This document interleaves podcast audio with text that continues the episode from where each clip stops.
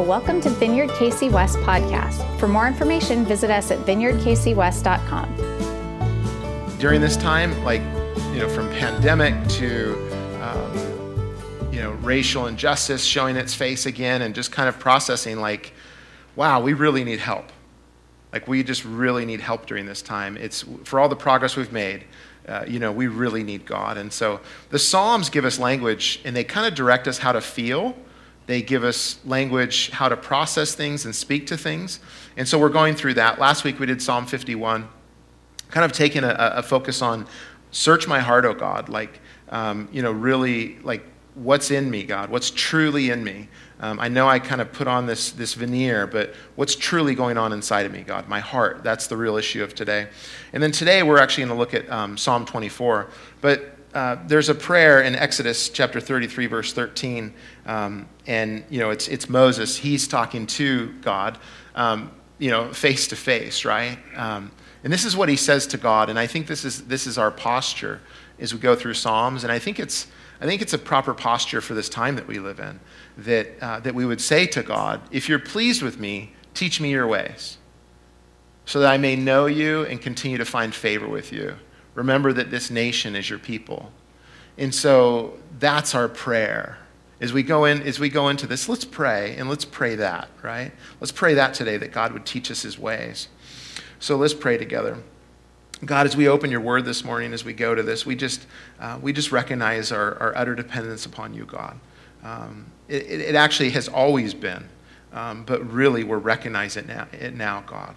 And so we come to you as, as people this morning, different places, different backgrounds, um, but the same God. Uh, you are capable, you are able. And so, Holy Spirit, we ask that you would teach today. We ask that you would uh, speak to the real us, that we might hear from you. In Jesus' name, amen. So, um, one of the most enjoyable games for me as a boy, uh, I grew up out in the country, kind of a similar town to this in Central California. And uh, we, we had a field, uh, fields at our house, and we, we, we grew crops and different things. And, um, and, but when there wasn't anything there, was just dirt clods. And so anywhere there was like a space or like a little mound, we would play King of the Mountain, right? So in King of the Mountain is a game, is like basically whoever you know rules that space or that hill is the king. And uh, depending on what the rules were, was how you could remove the king right? And so sometimes, you know, some people, we would play pushing, you know, and then sometimes it would go overboard into other things. But typically it's not a game that you would allow in school because it was just way too physical, because it would always get there, because you're physically moving someone else out of that space to take over the space. Very similar to football, okay? Is to dominate this other person. And so, even though schools wouldn't do that in those things, uh, you know, typically in society we have no problem playing that, but not physically, but emotionally. We have no problem playing that uh, in these things. Like probably around junior high, where I enjoyed it the most, is where these things really start to take root in society, which is uh, beauty, brains, bucks, and brawn, right? Uh, those four things in life, people love to play king of the mountain with. And so if you have those things, like you're the king of the mountain. If you don't have those things, you don't even get to play. And somehow your worth is less if you don't have beauty, brains, bucks, and brawn. And, and it's interesting, we really don't stop playing that a lot of times uh, in junior high, but it gets played throughout, throughout whole life, our whole lives.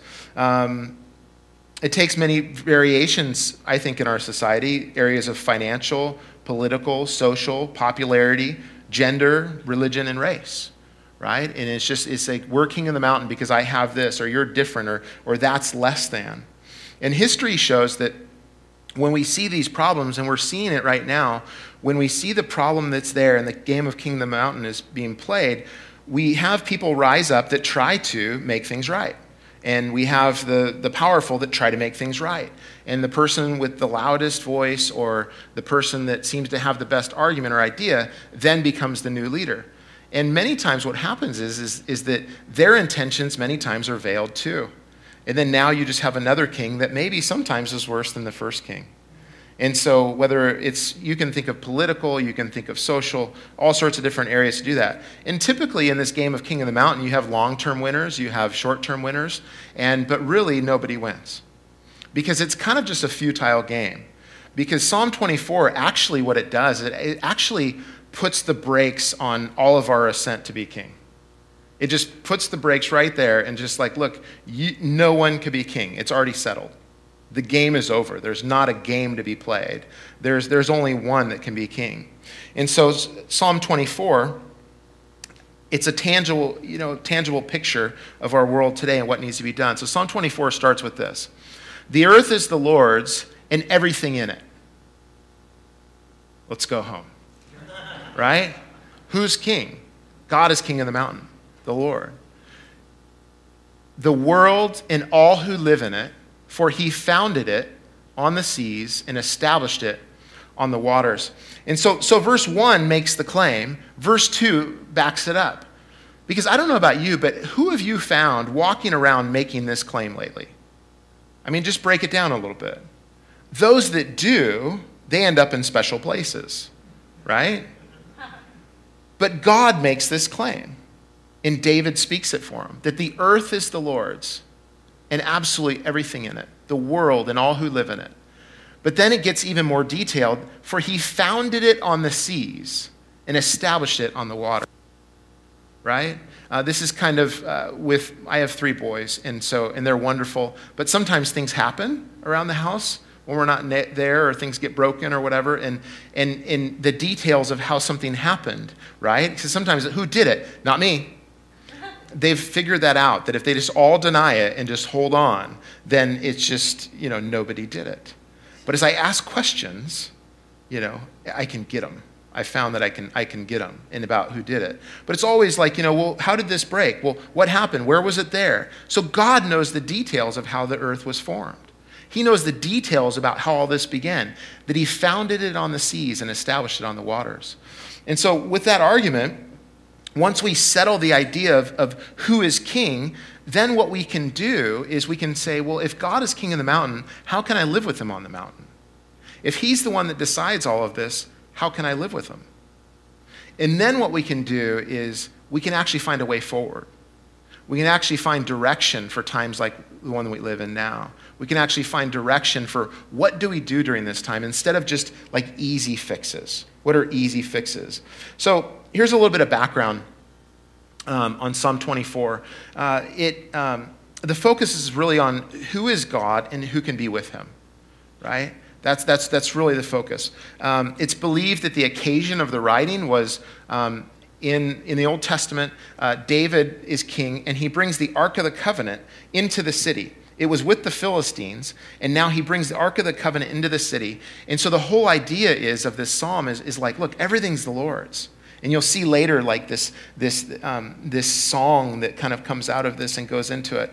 But the idea is, is the Ark of the Covenant, the presence of God is coming in. And so, will you welcome him? Will you welcome and let him be king of this place? Will you allow him to be king? Uh, it can be really broken up into three parts. 1 and 2, which we read. So God is king, and he's king of all, and he made all. And then he's really king of the mountain. The, the second part, verse 3 through 6, is who can be with the king of all. And then 7 to 10 is really a game changing decision. It's a decision that, that, that we're called to make. So let's read the rest of the psalm together. Verse 3 says this um, Who may ascend to the mountain of the Lord? Who may stand in his holy place? the one who has clean hands and a pure heart, who does not trust in an idol or swear by a false God. They will receive blessing from the Lord and vindication from God their Savior. Such is the generation of those who seek him, who seek your face, God of Jacob. So the answer to verse 3, who may ascend to the mountain of the Lord, who may stand in his holy place, is answered in verse 4. The one who has clean hands and a pure heart, who does not trust in an idol or swear by a false God. So it focuses on hands, right? My hands are the outward. My hands are like what I do, you know, how I do things. And then it talks about my heart. So my heart is the way I think, that's inward, it's the real me. So clean hands, a pure heart, and who does not trust in an idol or swear by a false God. So the person that the opposite of that is, is that if they do trust in idols or, or go after false gods, is they have an appetite for it. It's just not like I make mistakes, I sin, but it's like I have an appetite for this. So that's the contrast. So as you read verse 4, Are you encouraged? I'm not, right? Like, like who, who has clean hands? Who has a pure heart? Who doesn't trust in idols or swear by false gods? Who doesn't have an appetite for those things? And that's actually the whole point. That's the whole point, is that if you look at verse 5, what does it say? They will receive blessing from the Lord and vindication from God their Savior. So the, the, the focus and draws your attention is the last part of verse 5 vindication from God their Savior. So there's this idea in our world today, and, and there's horrible things that we are doing to each other. And there should be outrage, absolutely. Uh, there should be outrage in the things that we do to one another. But we all are in the same place. Romans 3:23 says that for all have sinned and fall short of the glory of God. Like we're all lumped in together. Like during the pandemic, the, the chant was is like we're all in this together, right? Well, guess what? In the nastiness, in the, the, the, the mess that we see on our TVs and we see on our streets and we see in our neighborhoods, we are all in this together. Like we collectively made this mess. Like that's what I do with my boys. Is if nobody fesses up, I say, "Great." So you all get punished. You all did this together. That's pretty bright, right? It's just like, hey, if nobody's going to do that, then you know you all, right? You know, uh, don't get internet. You don't get your phones or whatever, right? Whatever uh, hurts the most. And so um, that's the idea. We're all in this together. So if you look at the mess, people want to lay blame, and then and then it's like if you lay blame, it's like let me rule, let me be king of the mountain. But in reality, no. We're all in this together. We need help. God's king of the mountain. So, verse 5 speaks of a Savior, and, and that's what we need. We need a Savior. But then it says, Such is the generation of those who seek Him, who seek your face, God of Jacob. Right? So, it describes in these verses the one who has clean hands, a pure heart, doesn't trust in idols. Because guess what? Is I have a Savior, that's who I become. That's who I become. Is I become a person that that, that as God works in my heart, that, that the outward things that I do clean up. But even though it's first here, it's not first in what happens. The heart is the one that gets pure.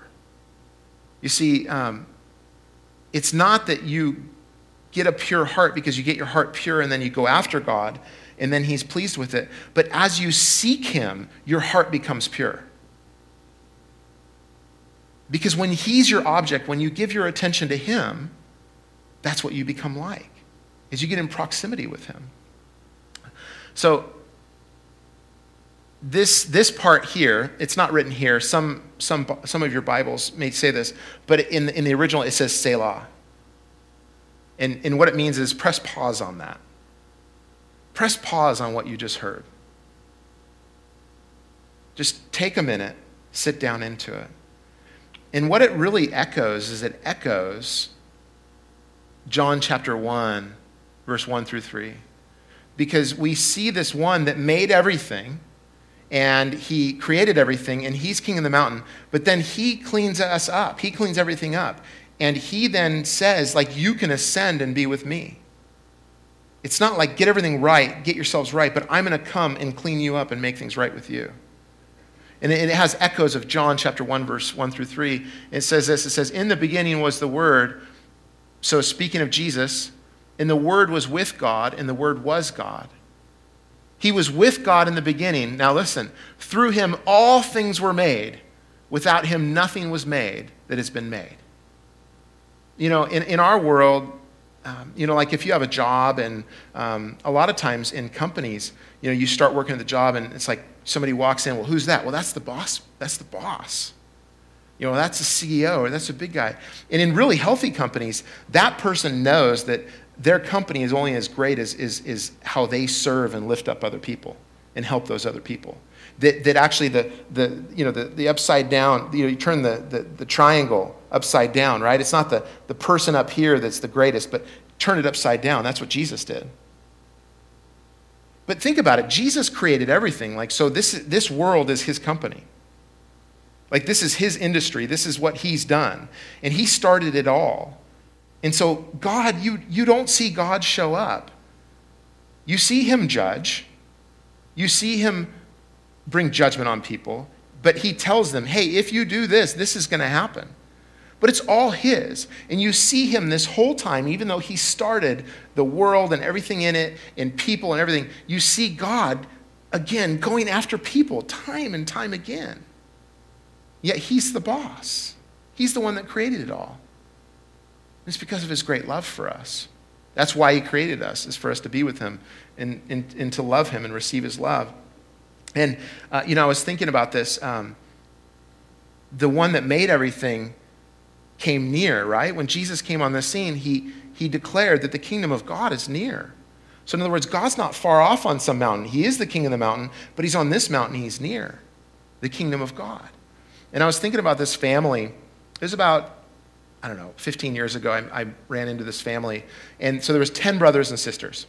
And um, they all were, I think the oldest were maybe in their, you know, I think just like 40s or 50s. And so their parents, um, their parents had passed.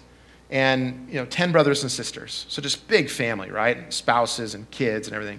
And, and what they did is every year, um, I forget whether it was for the birthdays or anniversary or whatever, but they came together and had a big party for their parents and, and just celebrated. And they told me all about it. They had these traditions that they did and everything. And so I asked, I was just so taken aback by it. It's like, that's really special. That's amazing. And, and then I, I, we were just talking about things, and I asked them, I said, hey, so that sounds like a really fun party, but what would it be like if your parents were there? Like, what would you do differently? And then they started saying that, like, how their parents were influenced what they were doing, but they just said, oh man, this would be different, and we would do this different, and we would, we would act different in this way, and we would do this because they're there. Well, you guys, in this world, it's kind of like that. Like we kind of throw this party called life, and then we're like, yeah, and, and, and God's kind of this person that's out there, like somebody that's passed or something. But in actuality, God is here. So, how would we deal with our problems now, knowing that the one that made everything, the King of glory, the King of the mountain, actually is here?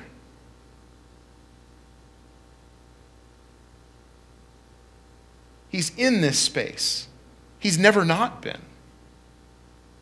So, how should we live? How should we act different now that His kingdom is at hand? Well, um, the latter part of it is goes into um, you look at it, you're like, wait, what is this? Well, it's really something. Remember, the Ark of the Covenant, the presence of God coming into the city, coming into this place, coming in. That's the story. And then also, too, when kings would go out to battle, they would, as they came back in victory, people, you know, people would, this, the same idea, too. But look what it says Lift up your heads, you gates. So think of a city with gates. Be lifted up, you ancient doors. Doors represent houses, homes, people, uh, lineage, relationships. That the King of glory may come in. Who is the King of glory? The Lord strong and mighty, the Lord mighty in battle. Lift up your heads, you gates. Lift them up, you ancient doors, that the King of glory may come in. Who is he, this King of glory? The Lord Almighty. He is the King of glory. And so, in these gates, right, what, what do gates and doors do? They let something in or someone in, right? Or they keep them out. And when you think about this, as followers of Jesus, if you're a follower of Jesus today, here's your responsibility, right? Because look, you, you not all of us can speak uh, eloquently in a way to move the masses as far as our problems today. Not everyone can, can totally understand what everybody's going through. Not everybody can, can put money towards everything. Not everybody can, can find the best solution or think it through. But, and that's not really what's needed. What's really needed, because God is near and He's here, is for Christians, is for followers of Jesus to do what it tells us in this, in this place here. Because the idea was, as the Ark of the Covenant came in, the, the people, the believers of God, the people of Israel, they actually were to accept the presence of God. What would happen? As they did that, their city would be different, their city would be changed. So if you're so the gates of the city, we don't have many gates of the city now. But guess what? In God's world, the gates of the city are the Christians. The gates of the city are the followers of Jesus. They're the gates of the city. And so, the way that we change our cities, the way that we change our neighborhoods, our communities, is we lift up our heads. Well, if my head is down, what am I doing? I'm focusing on something else. So, change your focus, lift it up to who? The King of glory, and let him come in. But then, two, what does it say? It says, it says ancient doors, right? And it speaks of like something that doesn't stop or go forward. And I think in this sense, it has to do with what has been in the past. Doors represent homes, families, right? They represent like, like past. I think they represent past sin. I, I, think they represent generational sin. I think they, they represent, like, I mean, that's part of our problem right now, right? Like, is we're watching what's happening in our world and the way people treat each other still based upon the color of their skin or, or if you're different right? It's not just something that we decided today, but it's problems from the past. And you can't erase the past. You can try to make it better going forward, but there is something that's deep in the way that we think. I've seen this in my own family, right? Um, like my, my dad's grandmother, um, Green City, Missouri, two and a half hours, like northeast from here. I've never been there, but I'm going to. But that's where my grandfather grew up, and his mother was, was a strong Christian. But then my grandfather didn't follow Jesus until like his 70s. But see, what happened 15 or 20 years before that was that Jesus skipped him, skipped my dad, because they didn't follow Jesus, came after the grandsons of this wonderful Christian woman. We received Jesus as teenagers, and then he circled back and he started to bring the generation before us to know Jesus. Right?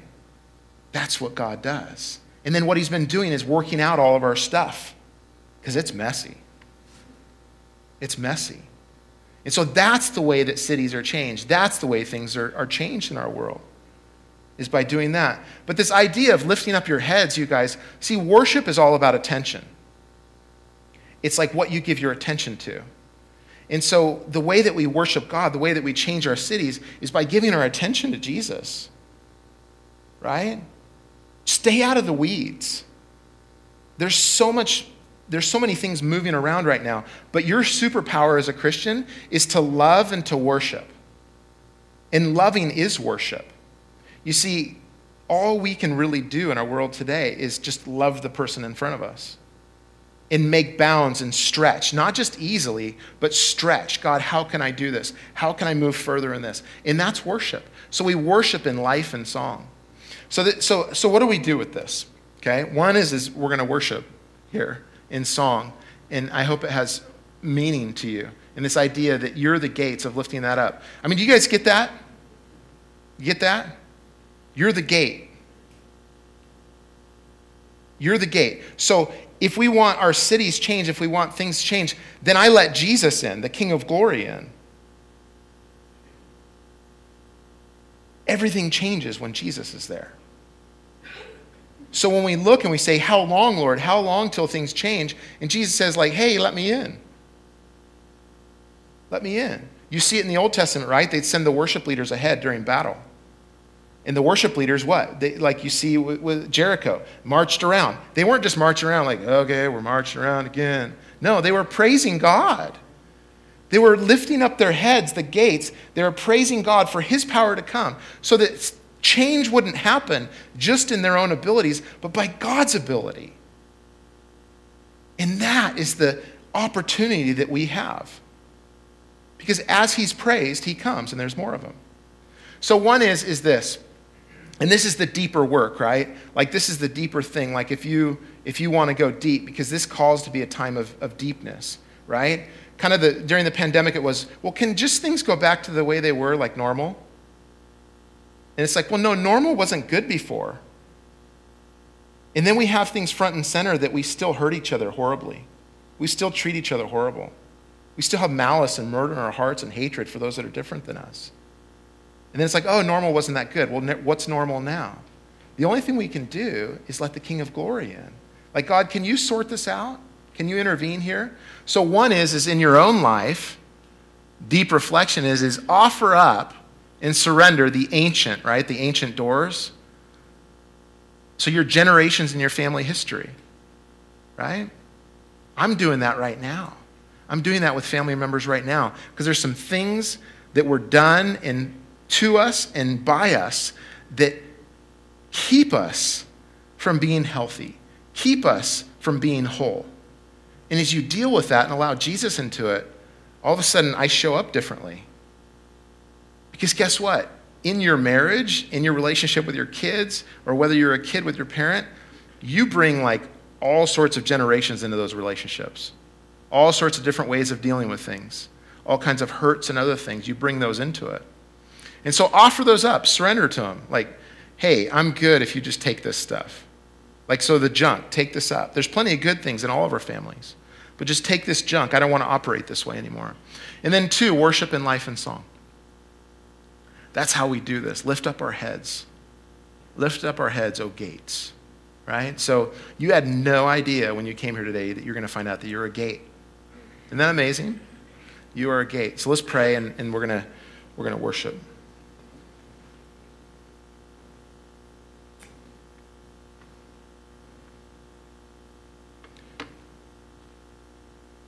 Jesus, you, um, you're not asking us to do something that you didn't do. Um, when you came and lived and, and laid down your life for us, you were doing this. For by the cross, you overcame every power and principality. You disarmed the enemy. And so the power is there. And the power that raised you from the grave is, is, is, operating in us and through us, God. And so the power is there. And so the one that gave all, the one that gave everything, now you're asking us to do the same. You're asking us to, to be the ones that usher in and let you in. And so, God, would you move upon our hearts, God? Would you help our gaze to rise up from other things, our attention to be on the things that don't matter, to be in the weeds and in you? The real solution. So, would you come in, Jesus?